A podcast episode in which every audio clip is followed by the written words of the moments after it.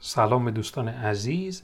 در این اپیزود می‌خوام چرخه هیجان انگیزی رو به شما معرفی بکنم که این چرخه به شما کمک می‌کنه خیلی سریع صدرنشین گوگل بشید. این چرخه سه تا گام داره که این گام به صورت مرتب تکرار میشه. گام اولش تولید محتوا هستش که باید به صورت منظم درون سایت حالا تولید بشه و درون سایت قرار بگیره. این تولید منظم باعث میشه که گوگل ربات های خودش رو در زمان هایی که شما تولید محتوا می‌کنید به سایت شما روانه بکنه و همین باعث میشه که متوجه بشه گوگل این سایت به صورت مرتب داره تولید محتوا داره انجام میده داره عمق محتواش داره بیشتر می‌کنه و همچین استنباطی رو گوگل داره.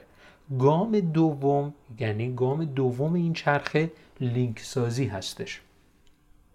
مهمترین قسمت چرخه هیجان انگیز همین لینک سازی هست. لینک سازی های داخلی و خارجی به ما کمک می‌کنه که اول در ابتدا متوجه بشین کدام یک از محتواهای ما برای خود ما خیلی با اهمیت مثلا به چه صورت؟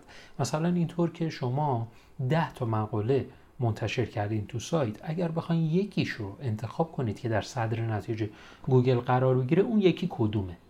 ما با لینک سازی های داخلی و خارجی مشخص می‌کنیم که به کدام یک می‌خوایم اولویت بیشتری بدیم. و همین که ما بخوایم با این لینک سازی ها مخصوصا لینک سازی داخلی که خیلی توسط سئو کارها نادیده گرفته میشه بخواد تمرکزمون رو روی لینک سازی بذاریم باعث میشه که گوگل هم متوجه بشه که کدام یک از صفحات برای ما اهمیت بیشتری داره. سومین گام این چرخه بهبود منظم محتوا هستش. یکی از اشتباهاتی که سئوکاران انجام میدن اینه که این بهبود منظم محتوا رو کامل بیخیال میشن و تنها به تولید محتوا اکتفا می‌کنن. در صورتی که سایت های مرجعی که با کلمات خیلی سخت در صدر نتایج جستجو هستند با بهبود منظم محتوا به این صدر نشینی رسیدن. می‌خوام یک نکته خیلی عالی رو به شما بگم. چرخه هیجان انگیز رو گفتیم که سه تا گام داره ولی نکته ای که می‌خوام بهتون بگم اینه که برای اینکه به صدر نتایج جستجو برسید نباید به لینک های صفحه نخست توجه کنید. اصلا مهم نیست که شما صفحه دوم هستید صفحه سوم هستید یا صفحه چهارم. موضوع اینه که در هر جایی که هستید فقط کافیه به یک پله بالاتر از خود یک نگاه بکنید. مثلا اگر شما رتبه چهل و پنجم رو دارید یعنی اینکه صفحه چهارم رتبه پنجم. باید رتبه چهارمش رو ببینی باید رتبه سومش رو ببینی. نه بیای صفحه نخست رو ببینی چه اقدامایی انجام داده و شما تلاش بکنی محتوایی بهتر از اون تولید کنی. نه شما فقط باید رقیب بالا سر خودت رو ببینی و بهبود منظم محتوا رو فقط برای اون انجام بدی. یعنی اگر اون لینک بالاسری خود شما مثلا یه چیزی هولوش 700 کلمه مقاله رو تولید کرده و مال شما 600 کلمه هست شما بیا این رو به 800 کلمه انتقال بده.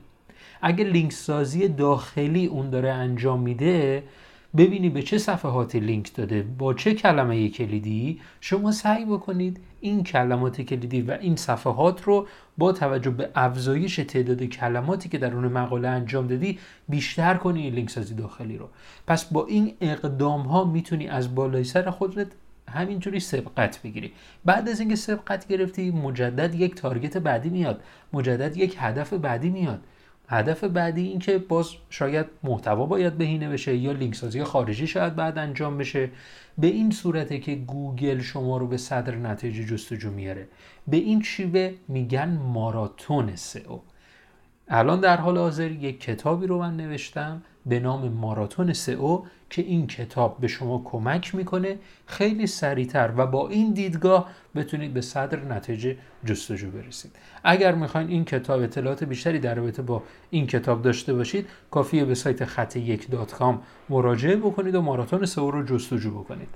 امیدوارم که از این پادکست لذت برده باشید و استفاده بکنید. موفق باشید.